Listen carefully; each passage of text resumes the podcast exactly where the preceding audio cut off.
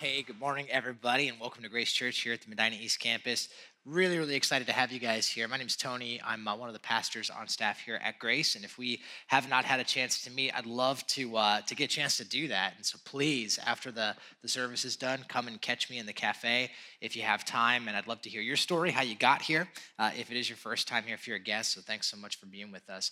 Uh, today, we are actually finishing a series we've been in for the past five weeks uh, that we've been calling "Be Bold." And and so, like I mentioned, if it is your first time here, you're a guest, you are kind of catching us a little bit at the tail end of a conversation that we've been having over the, the course of the past several weeks. So let me kind of catch you up to speed with what it is that we uh, have been talking about. So in this series, you can probably tell from the title, uh, the uh, the topic matter that we've been discussing is really this idea of boldness. we've been talking about boldness. And more specifically, what we've been talking about is what does it mean for a Christian to be bold? Uh, what does a bold Christian look like? And of course, like we said before, we don't, uh, we don't, we, we acknowledge the fact that not everyone in the room here today maybe follows Jesus. Some of you might still be investigating the whole Jesus thing. But what we've been doing in this series is we've really just been talking about what does it mean to be a bold Christian? And here's the reason why we said this is such an important conversation. And we wanted to take five weeks to talk about it. We said the reason this is so important is because, in no uncertain terms, uh, when you look into the Bible, what you find is that God wants his people to be bold. Uh, those of us who follow Jesus, God wants us to be bold. In fact, we looked several weeks ago and we found that over 42 times in the New, the New Testament alone, you see this idea of boldness spoken about in association with the Christian life. Uh, that God wants those who follow him, Christ followers, to be bold. God uses boldness. We talked about that. We said God wants to use the boldness of those who follow him to evoke change in the world and evoke change in the lives of others as well. But here's the problem, and this is why we've been talking about this. We said the problem is that when we talk about this concept of boldness in our culture, that sometimes it can be met with a lot of confusion and a lot of misunderstanding. And we said that this idea of boldness in our culture, for, for many of us, when I say the word bold, what we tend to associate that with is we tend to associate that with aggression. We tend to associate that with kind of being pushy or in your face. Uh, we think of maybe, you know, kind of being obnoxious or shove this down your throat, whether you want to hear it or not. And sometimes when we think of the word bold, we might associate it with some of those things.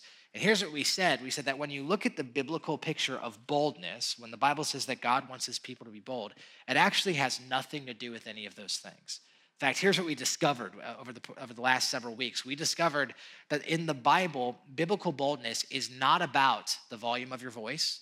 Uh, biblical boldness is not about the aggressiveness of your uh, kind of, you know, your decisions and, and, and, and the forcefulness of those things. We said that biblical boldness is not even about your personality style. And so, whether you're an outgoing person or you're an introverted person, boldness, biblical boldness has nothing to do with any of those things. Here's what we said we said biblical boldness, we discovered this. Biblical boldness is really about fearless authenticity. That's what it is. It is about this, this whole idea of just confident transparency. That's what it is. With gentleness and respect, with gentleness and respect, not pushy, not um, braggadocious, not shove this down your throat. It is just a fearless transparency. It is a confident authenticity with gentleness and respect. This is who I believe Jesus is. This is what he has done in my life. And so, for the past several weeks, what we've been doing as we've been trying to demystify what does it actually mean to be a bold christian? And what are the different components of what that looks like? And so i would just encourage you by the way that if you missed the previous talks in this series you can actually go back you can access those. That might be helpful for you uh, to catch up on that by the way. You can listen to all of those on our app on our podcast on our website. Uh, by the way, all of those platforms are free, and so we'd encourage you to take advantage of that if you if you would uh, like to. But today, as we finish this series, what we're going to do is we're going to look at one final component about what does it actually look like to pursue God's ideal for boldness. What does it look like to be a bold Christian? And this one final aspect that we're going to look at, I think, is really, really important. Today, we're going to talk about the idea of bold dependence. Okay, so we're going to talk a little bit about this idea of bold dependence. Now, some of you might be thinking, what does that mean exactly? Well, let me just, from the very beginning here, let me just give you the main point of what I want to communicate today. So let me just get to the bottom line, and I'll tell you here's the main point of what we hope to talk about here today. And I'm to spend the rest of my time explaining myself. But here's the main point. Main point is this that the boldness, the boldness that God desires from those of us who follow Jesus, results from a bold dependence on the Holy Spirit.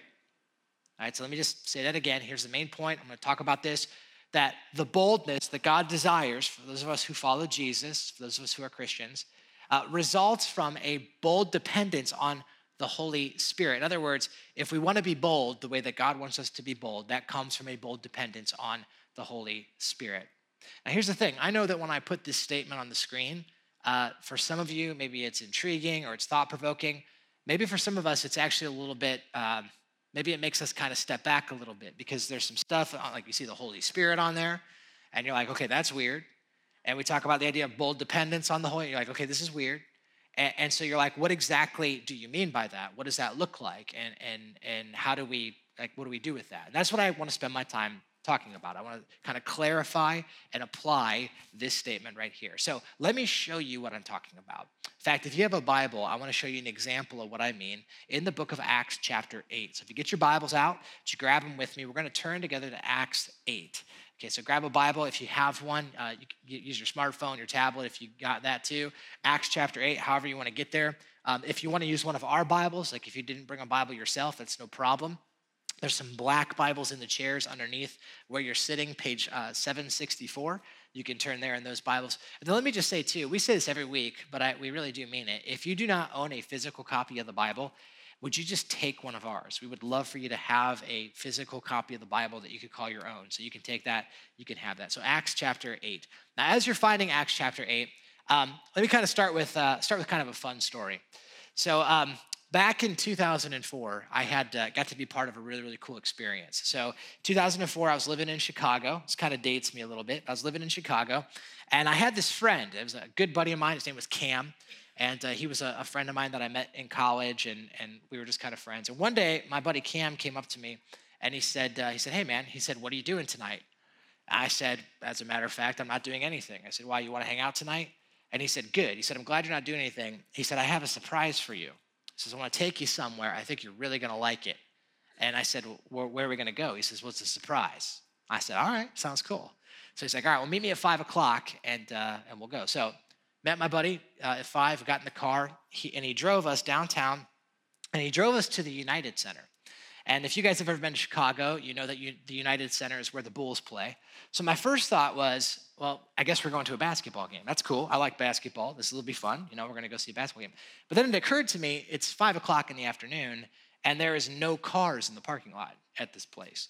And so I was like, man, what are we doing? So I looked at my friend. I said, what are we doing? And he's like, just wait. You're going to love this. I was like, all right. So, so we walk into the United Center, and then we walk in the doors. There's, there's practically nobody there. There's a couple security guards, but there's practically nobody there. And one of the first things I noticed was that on the radio was playing um, the song Two Steps Behind. Anyone know that song? Happens to be by the iconic 80s band Def Leppard, who I happen to like. So I, I, heard that song and I thought, oh, cool, that's Def Lepp. I like Def Lepp. So we're walking in, and, and and we go into, we walk through, you know, the hallways and we walk into the arena portion of the building. And we walk into the arena, the arena is totally empty, there's no one else in there. But here, what I find is that the song that was playing on the radio wasn't playing on the radio. That on the stage was Def Leppard playing two steps behind. And so I looked at my buddy and I said, That's Def Leppard. And he goes, Yeah, it is. and I said, No way. And he's like, yes way. And I said, are we here to like see some kind of like private Def Leppard? Like, what are we doing here? Why, like, why are we here and Def Leppard's here? Like, what's going on? And he goes, uh, he goes, just wait. So he walks down to the stage. He and I walk down to where the stage is at. Now, mind you, there's this gate around the stage, and there's these police officers and security guards. Like, no one ain't, you ain't going back there, right? No one's allowed near these guys. And so my friend goes down to the gate. Sure enough, these security guards come up, and they're like, you guys can't come back here. And my buddy Cam says to the security guard, he says, hey, he goes, is uh, such and such working today? So this security guard gets on, you know, the radio and he's like, hey, is, you know, such and such back there?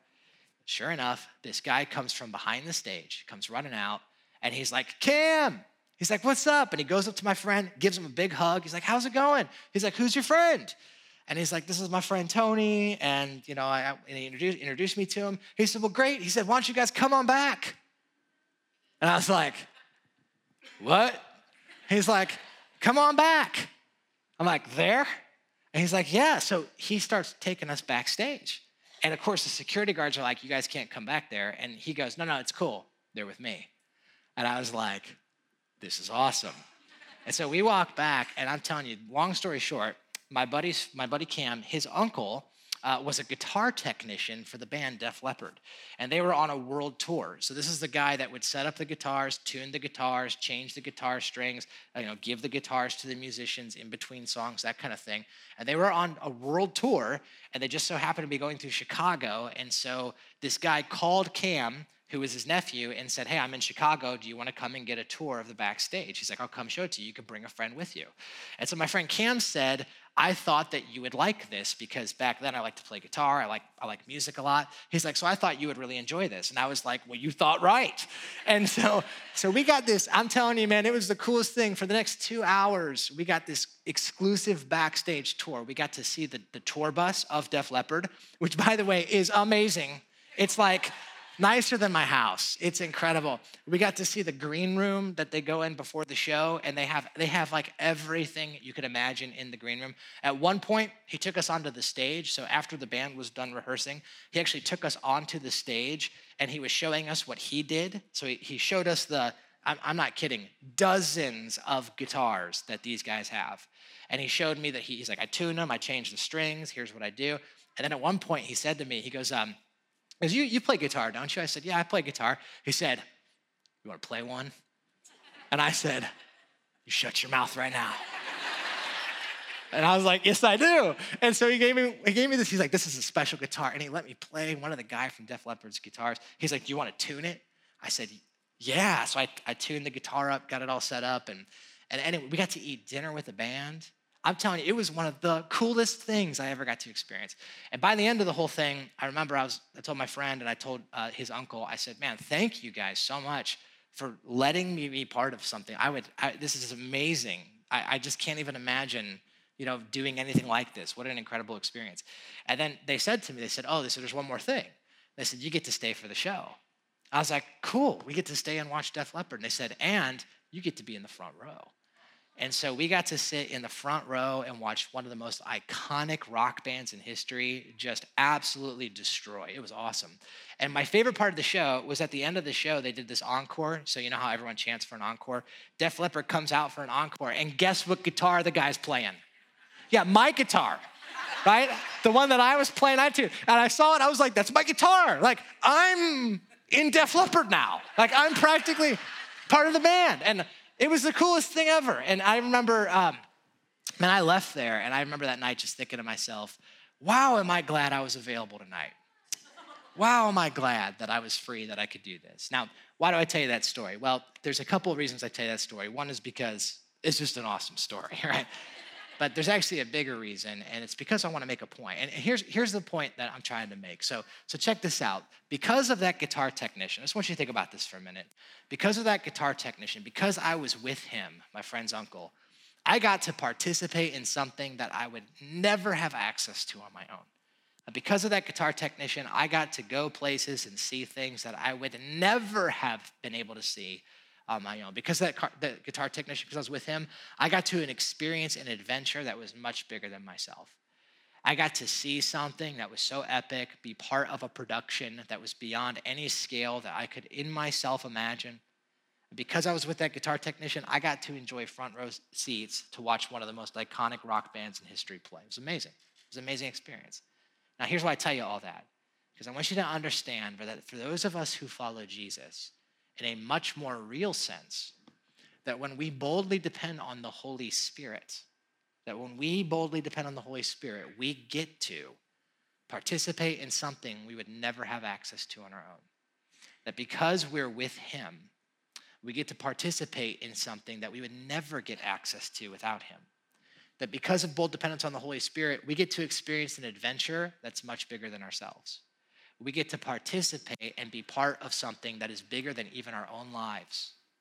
And we get to enjoy front row seats to what God is doing in this world. That if we boldly depend on the Holy Spirit, we get to have front row seats to watching God work.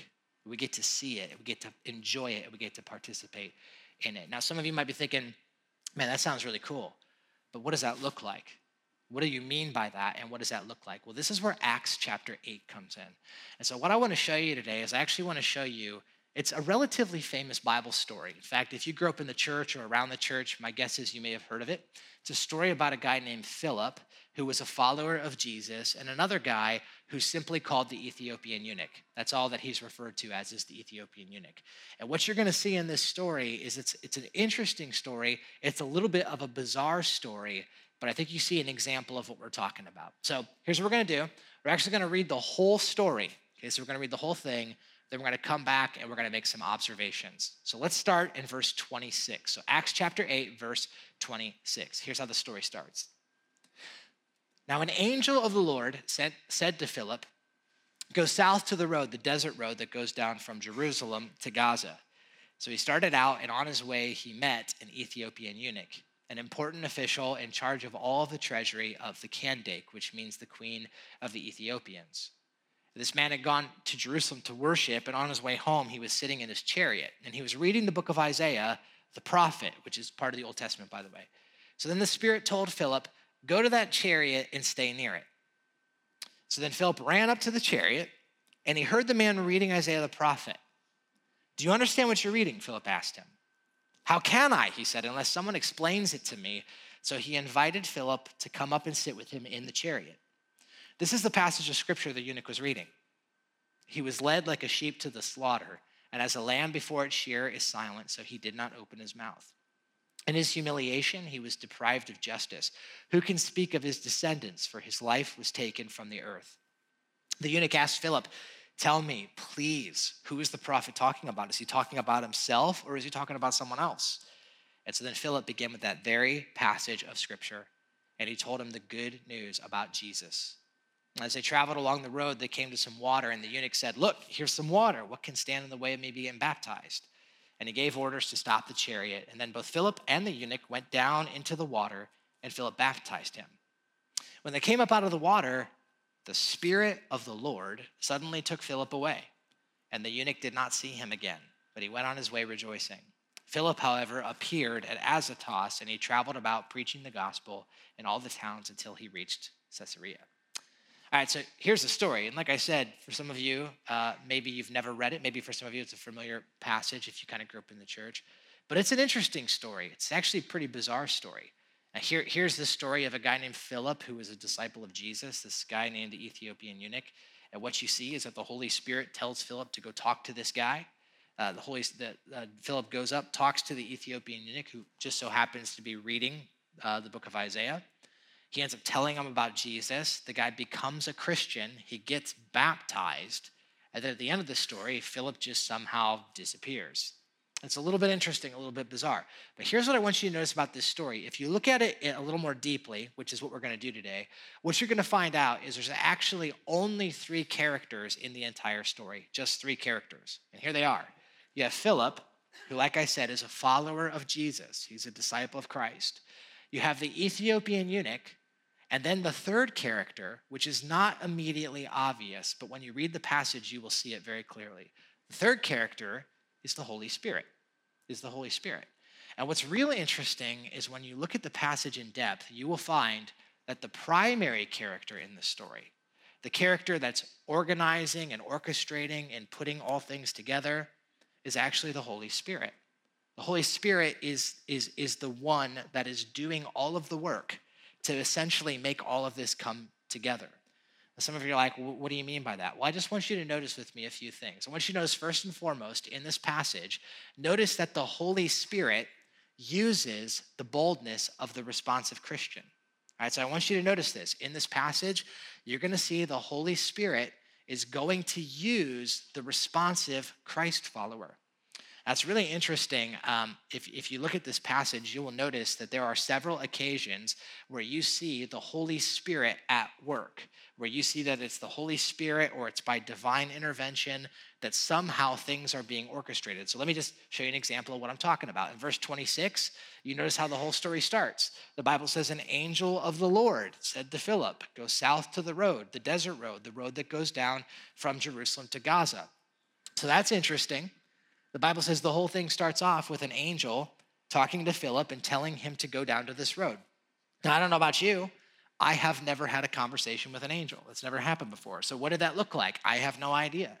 We just know that the Bible says that God is the one who sends an angel to tell Philip to go down there. Now, do you notice when Philip finally gets down to the road, do you notice how he knows which chariot to go to? Do you notice? The Spirit of the Lord told Philip, go to that chariot. Now, that's interesting. How did the Spirit of the Lord tell Philip? Oh, we don't know. The Bible doesn't tell. Did, did he speak to him audibly? Is that what happened? Did he feel like a prompting? Did he feel like something? Did he see Jesus' face on a grilled cheese sandwich or something like? Like how did the Spirit tell Philip? We don't know. We don't know. Bible doesn't say, right? Then at the end of the story, notice this: the Bible says that after the eunuch was baptized, he comes out of the water, and the, the Holy Spirit of the Lord suddenly took Philip away. How did he do that? We don't know. We don't really know. The Bible doesn't give us a lot of details, but here's what we do know in this story that the Holy Spirit is the one who is prompting, sending, guiding. Philip, the Holy Spirit uses the responsive Christian. Now, here's what I want to submit to you today. I believe that the same Holy Spirit that's at work here in Acts chapter 8 is the same Holy Spirit who's at work today. And I believe that the Holy Spirit of God continues to work through the boldness of the responsive Christian. Now, I know when I say that, for some of you, especially if you're not a follower of Jesus, that sounds so weird to you. You're like, the Holy Spirit is going to use the responsive Christian. That just got real weird real quick. Like, we're talking about a Holy Spirit now. There's a Holy Ghost like you guys are strange right? That be that might be what you think. And if you're a follower of jesus my guess is when i say that the holy spirit uses the responsive christian you probably want to hear more. You're probably like well can you explain that to me? Can you tell me how that works? How does the holy spirit tell you to do things and how do you become responsive? My guess is if you're a follower of jesus you probably have a lot of questions. And listen here, here's what i would tell you uh, we don't have time to get all into all of the details that surround that topic, but I would actually encourage you, if you have never heard much on the topic of the Holy Spirit, I would actually encourage you to go back. You can listen to a message that we gave in the past. In fact, it was a series last year that we did called GC3. And there was a message in that series called The Great Comforter. And the whole thing was about the Holy Spirit and kind of understanding a little bit about Him and who He is and how He works. But let me just say, for the sake of our conversation, Here's the best way I can explain this to you. And I wish I could explain it better than this, but this is the best I can do. As a follower of Jesus, I follow Christ. I could just tell you that there have been times, multiple times in my life, that I have felt a compulsion to tell another person about Jesus, and I have been certain that it was the Holy Spirit. I wish I could explain it to you better than that, but my guess is if you're a follower of Christ in this room, you know exactly what I'm talking about. You know what I'm talking about. That there is there are times where there is a compulsion to share the, the good news, to share the love, to share the message of Jesus with another person that comes from the Holy Spirit. Now, some of you are like, well, can you give me an example of what that looks like? Well, sure. Let me give you one. Um, and the one I'm going to give you, every time I teach this passage, I feel like I have to tell this story because it just it reminds me so much of the story of the Ethiopian eunuch. So when I was, in fact, we were at my life group a couple months ago, we were talking about this passage, and I, I told this story. But uh, the story is uh, before I was married, so when I was single, um, I was doing my laundry, which was an incredibly rare occurrence uh, when I was single. And uh, but I was doing my laundry at a laundromat, and so I was living in an apartment where I didn't have access to laundry, so I had to go to a laundromat to do my laundry. And if you guys have ever been in that situation where you do your laundry at a laundromat, it's just not a pleasurable experience. You just want to get in, you want to get out, you want to get done. And so it was the middle of the afternoon, I had some time, so I went to the laundromat and I brought my Bible with me. So I thought I'm just going to be sitting there, so I might as well read my Bible and, uh, and, and do that when I'm doing my laundry. So I go in the laundromat, there's nobody there, it's just me and my Bible, and I'm doing my laundry. And as I'm doing this, um, this woman walks in. And she's probably in her mid 30s. And she has with her her laundry, of course, but then she also has a toddler aged son. She has a little boy with her. And so she gets her laundry out and she, she has this little boy and she brought with her one of those, um, you guys know like those walker contraptions that you put your kids in. It's got wheels on it. And you put them down, they can like meander around. So she puts her son in this thing and he starts walking around and he's slamming into everything right? Every washer and dryer, he's just slamming into stuff.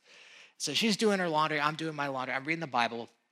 And I just remember, I just, I, there's this really compelling um, uh, prompting inside of me. I felt like, man, I just, I need to somehow talk to this woman and see where she stands with Jesus. Like I just remember that thought went through my mind. And immediately when I thought that, I started to argue with myself. I was like, oh, I don't know if that's God or if that's indigestion or if that's like, I don't know. I don't, what is, I don't know.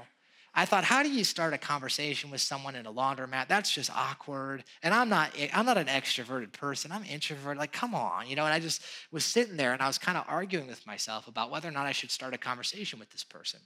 And as that happened, as I was thinking this, the little boy in the walker proceeds to slam into my legs, like just boom in my shins. And I thought, well, maybe that's the Holy Spirit. I don't know, you know. So, so this mom comes over and she's like, Oh, I'm so sorry. I'm so sorry. I'm so sorry. And I was like, Oh, it's no problem.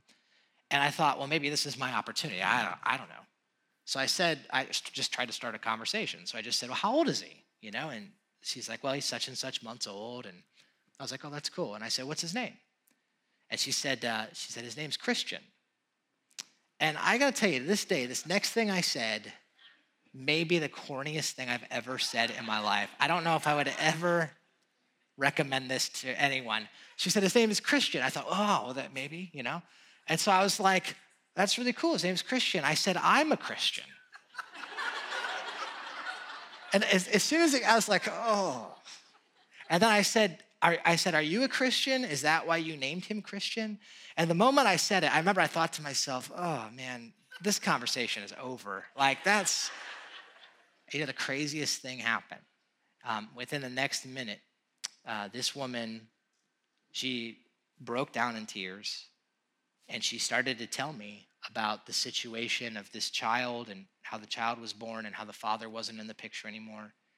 And she told me about the painful situation that surrounded it and what had happened. And um, this is what she said to me in this conversation that we're having in the laundromat. She said to me, She said, I feel like my whole life I've been running from God. And she said, and for the first time in my life, I'm open and I want to connect with, with God. I want to connect with Him. And she said, but I don't know how. And she said, I wish someone could tell me how to connect with God. And I looked at her and I said, Well, I said, You're in luck. There's a town about three miles. Dumb and Dumber, anybody, right? No, I said, I said, man, I said, you know what? I said, wow. I said, the most amazing thing, I said, I have a Bible with me. I said, and I happen to know how you can connect with God. I happen to know for, for sure how you can connect with God. I said, because the Bible tells, I said, can I show you that? And she said, please.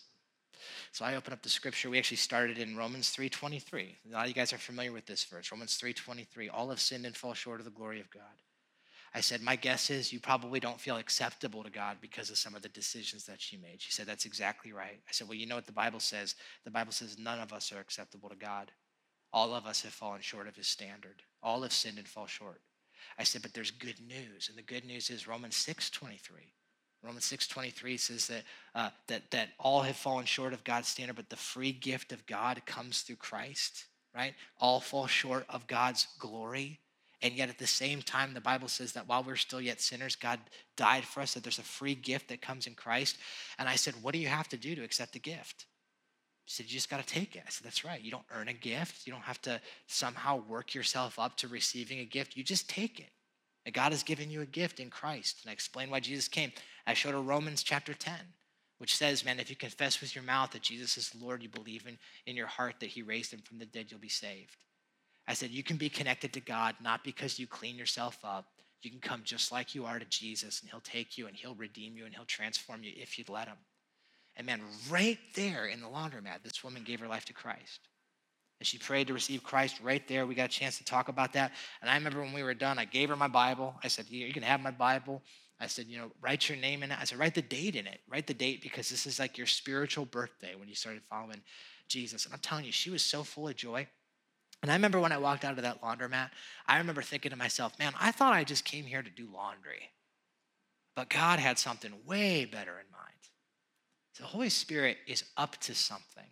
He is doing something and he's inviting us into that adventure. And the Holy Spirit works through the responsive Christian. Think about it. What did I need to do in that setting?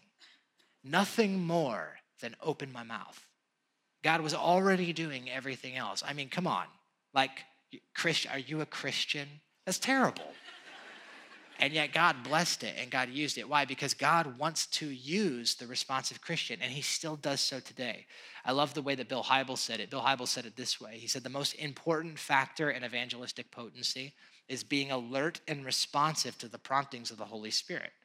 In other words, what is the most important factor in being bold the way that God desires us to be bold? It is being alert and it is being responsive to the promptings of the Holy Spirit. It's paying attention, right? And, and, and listening for those, those moments of what God is asking us to do. I know what some of you uh, might be thinking. Some of you might be thinking, well, that's a great story and all, but come on, man, let's be honest. Most of the time when we share our faith with someone, it's not going to result in somebody breaking down in tears in the laundromat and giving their life to Jesus. Like, that's pretty rare.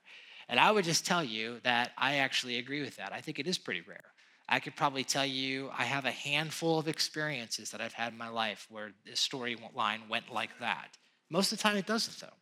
And most of the time, I feel led to tell someone about Jesus. Sometimes I don't, but sometimes I do. And when I do, sometimes the conversation doesn't go the way I think it's going to go. Sometimes it goes better than I think it's going to go. Sometimes it goes worse, and sometimes it's very anticlimactic. And that's the end of the situation. But here, here's the bottom line the bottom line is if the Holy Spirit is the one who's working these circumstances out, we just have to be responsive to Him and trust Him with the results. I'll never forget, uh, I have a, good friend of mine, his name is TK, and he was telling me, he's a follower of Jesus as well, and he was telling me a story about something I thought was really fascinating. He was on an airplane, and uh, he was sitting next to a gentleman on the airplane, and they got into a conversation, and the conversation ended up turning into matters of faith. So they started talking about faith.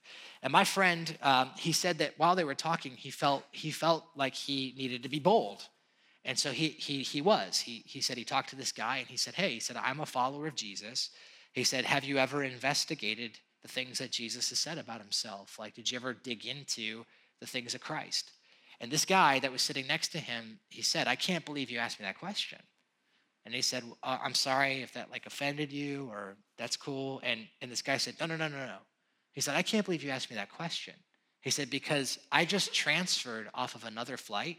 He says, and the person I was sitting next to asked me that exact same question. And he's like, now normally, he's like, I shut that person down because I usually don't want to talk about stuff like that. He said, but I'm on an airplane and you're talking about eternity. And I feel like maybe God's trying to get my attention. So why don't you tell me about Jesus? That's what my friend did. Told him about Jesus. That guy ended up um, start deciding to follow Jesus when he was uh, through the course of that flight. And my friend said something I thought was really insightful. He said, You know what? I got to participate in something that was so cool. I got to watch God work in that guy's life. He said, But then it occurred to me, what about the person on the flight before me? That man or that woman who shared their faith, they had no idea. In their eyes, they may have said something and they may have thought that totally failed, that totally flopped. But what they didn't know was that the Holy Spirit was working in that person's life. I think Bill Bright said it really well. Bill Bright said this success, success in boldness is sharing Christ in the power of the Spirit and then leaving the results to God. So I'm gonna, I'm just gonna, I'm gonna be responsive because God's the one who's working this thing out. So I'm just gonna be responsive to what God says, and then I'm gonna trust Him with the results of what God wants to do with this situation, right? So, so here's the thing God wants to use the responsive Christian. For those of us who follow Jesus, here's the question I think we need to ask ourselves Are we available and are we willing to be used by Him? To be real honest with you, I think maybe for some of us who follow Jesus, maybe the reason we don't have stories like that, maybe the reason is because we're not willing and we're not available. I'll be the first one to admit to you that when I walk into a store, that when I walk into the gym, that when I walk into a restaurant, I walk in and most of the time I have my agenda. I am here to do this thing. I'm here to get this thing. I'm here to whatever this thing. And I'm just going to do the thing that I came here to do. And oftentimes I forget to even ask God, what is your agenda?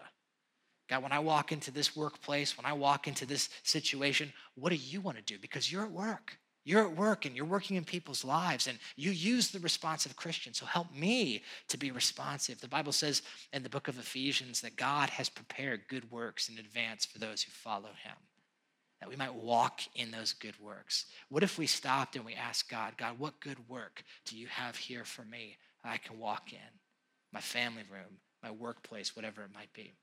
So the Holy Spirit works through the responsive Christian. But here's another thing I want you to see in this passage, okay? The other thing I want you to see is that the Holy Spirit prepares the genuine seeker. The Holy Spirit prepares the genuine seeker. And what I mean by this is the Holy Spirit doesn't just use the responsive Christian, the Holy Spirit also works on the other side to prepare the genuine seeker. I think you actually see this in the case of the Ethiopian eunuch.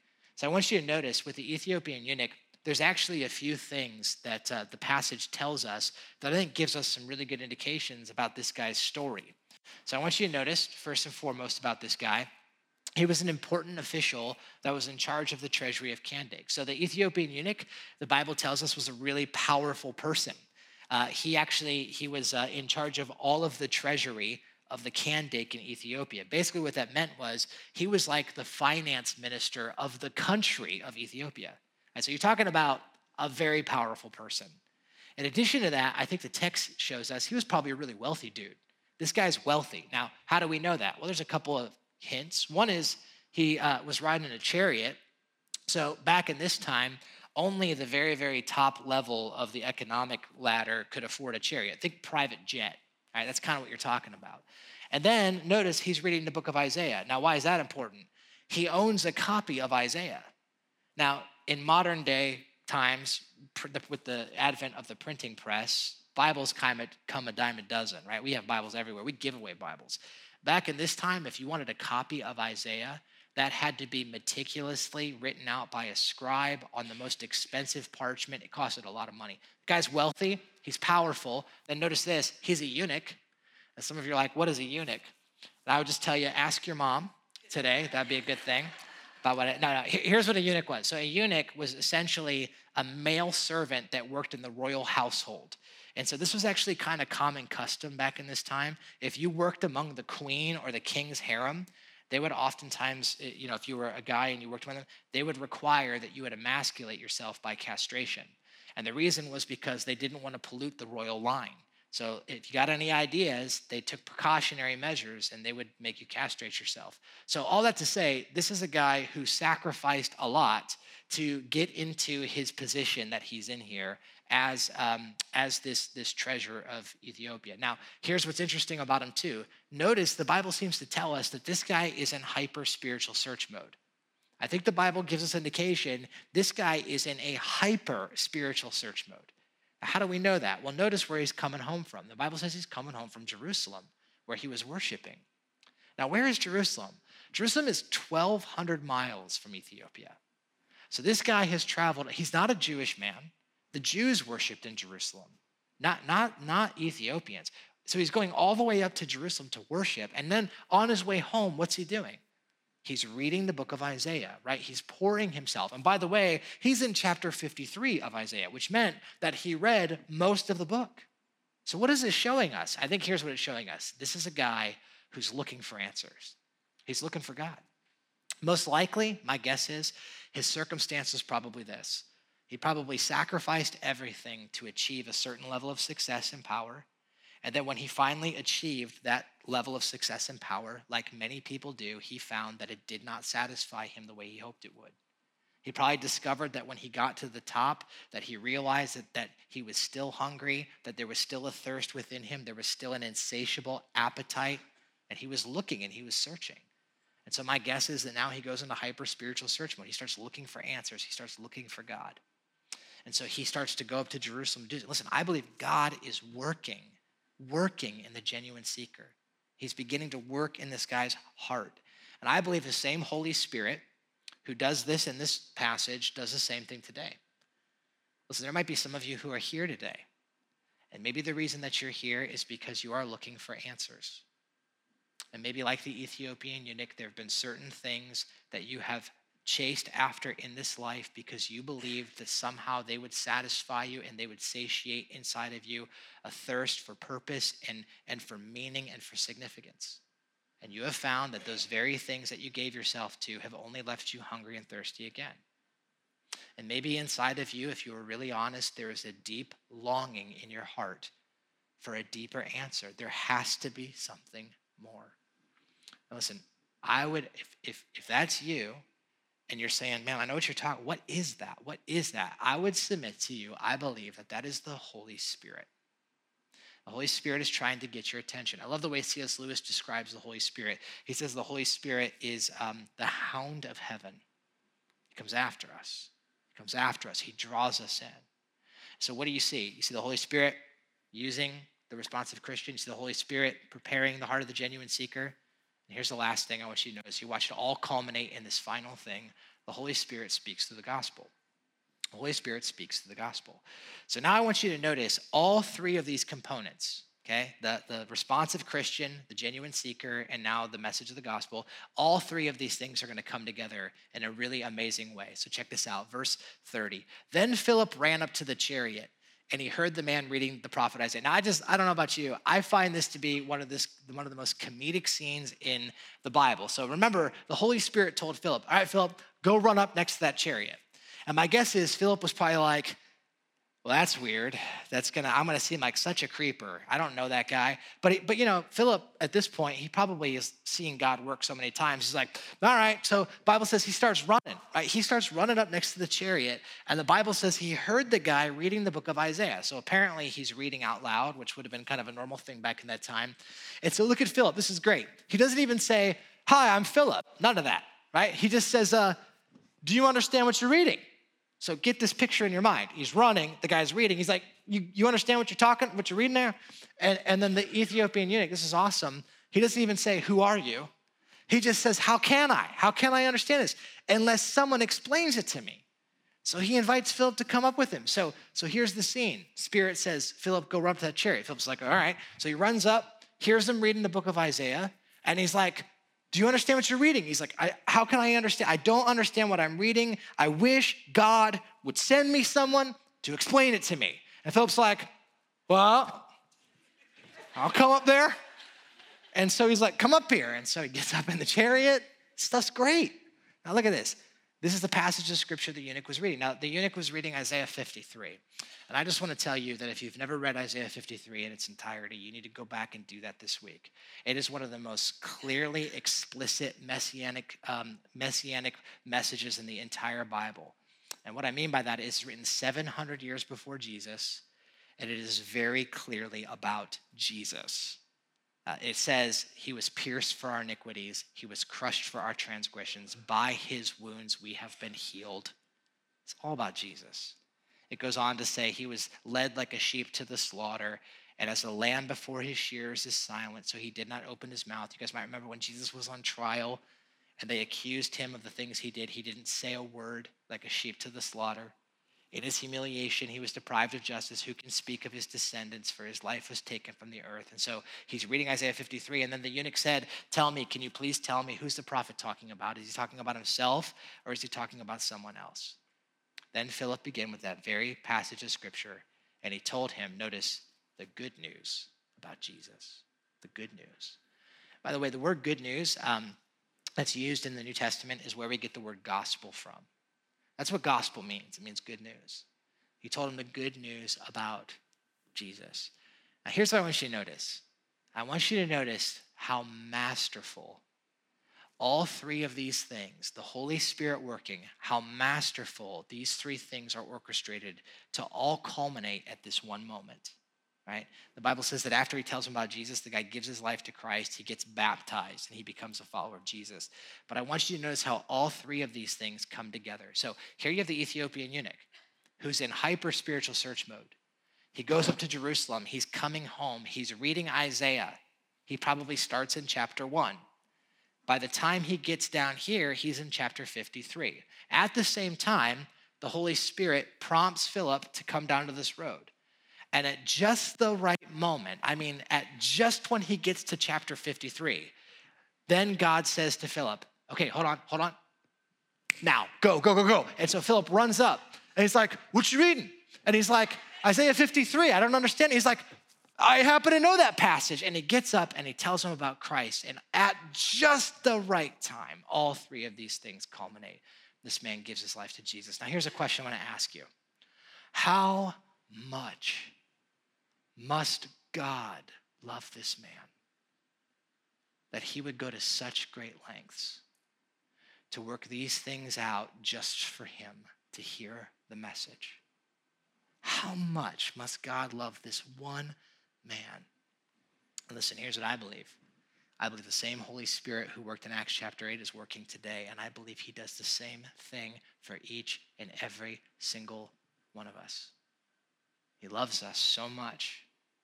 He goes to every length to bring the message to us. And listen, I just want to tell you that I believe that same Holy Spirit is at work here today. That for some of you, and maybe you're here today, you're investigating Jesus. Maybe you're here today, you don't know why you're here. Could it be that maybe the Holy Spirit of God loves you so much that He brought your circumstances that you might sit here because He wanted to tell you something? And what does He want to tell you? Well, I believe He wants to tell you good news. And here's the good news Jesus Christ is the only one who can satisfy your soul. That's the good news. The good news is that He has died for your sin and that He offers you salvation. That He loves you and He cares for you and He wants you to give your life to Him so that He can transform you and make you to the person He wants you to become. That's the good news. And I believe that the Holy Spirit brought you here so you could hear that message. Same Spirit is working. And for some of you, maybe you've never given your life to Christ. And maybe it's become very clear to you today that God cares a lot and that He's trying to get your attention because He wants you to come to Him. And if that's the case, listen, I want to encourage you to do that today. You can do that. There's nothing crazy or mystical or why you don't have to sacrifice an animal. You could just, between your heart and God's heart, you could just pray to Him. You could just say, God, I sense that you're working. I see that this is real. I give myself to you. You can do that. You can give your life to Him. For those of us who follow Jesus, I think the message for us is this God's at work. And he want, there's an adventure that he's on, and he, he loves everybody, and he wants to reach them with the good news of the gospel. And he wants to use us. And the question is are we willing? And are we responsive? Are we attuned? Are we aware? Are we available to be used by him? God, make us bold because the world desperately needs you. Let's pray together. Well, Jesus, I want to say thank you for your spirit. Thank you that he's here. Thank you for preserving for us this incredible story of Philip and the Ethiopian eunuch and giving us, in many ways, a case study of how you're at work even in our lives today. Father, I want to pray for the person who's in this room who clearly senses that you're working in their heart. And God, I pray that um, the work that you're doing, that you would complete in that person. I pray, Jesus, that they would come to find that you are the only one who can truly satisfy the human soul. There's nothing else in this life that satisfies. Everything else leaves us thirsty, everything else leaves us hungry. So, Father, I pray that we come to you in those ways. And Jesus, I pray for those of us who follow you, would you help us, God? Help us to uh, not get so preoccupied with our agenda that we miss that we miss out on the adventure and the thrill of what it means to work with you to be used by you in the lives of other people. So, God, even now, I pray that you would help us. God, help us to be responsive to you. That when you ask us to, to do an act of love in another person's life, when you asked us to, to share a message, to, to do that in a bold way with gentleness and respect, but give us boldness. Lord, make us bold because the world desperately needs you. And we pray these things in Jesus' name.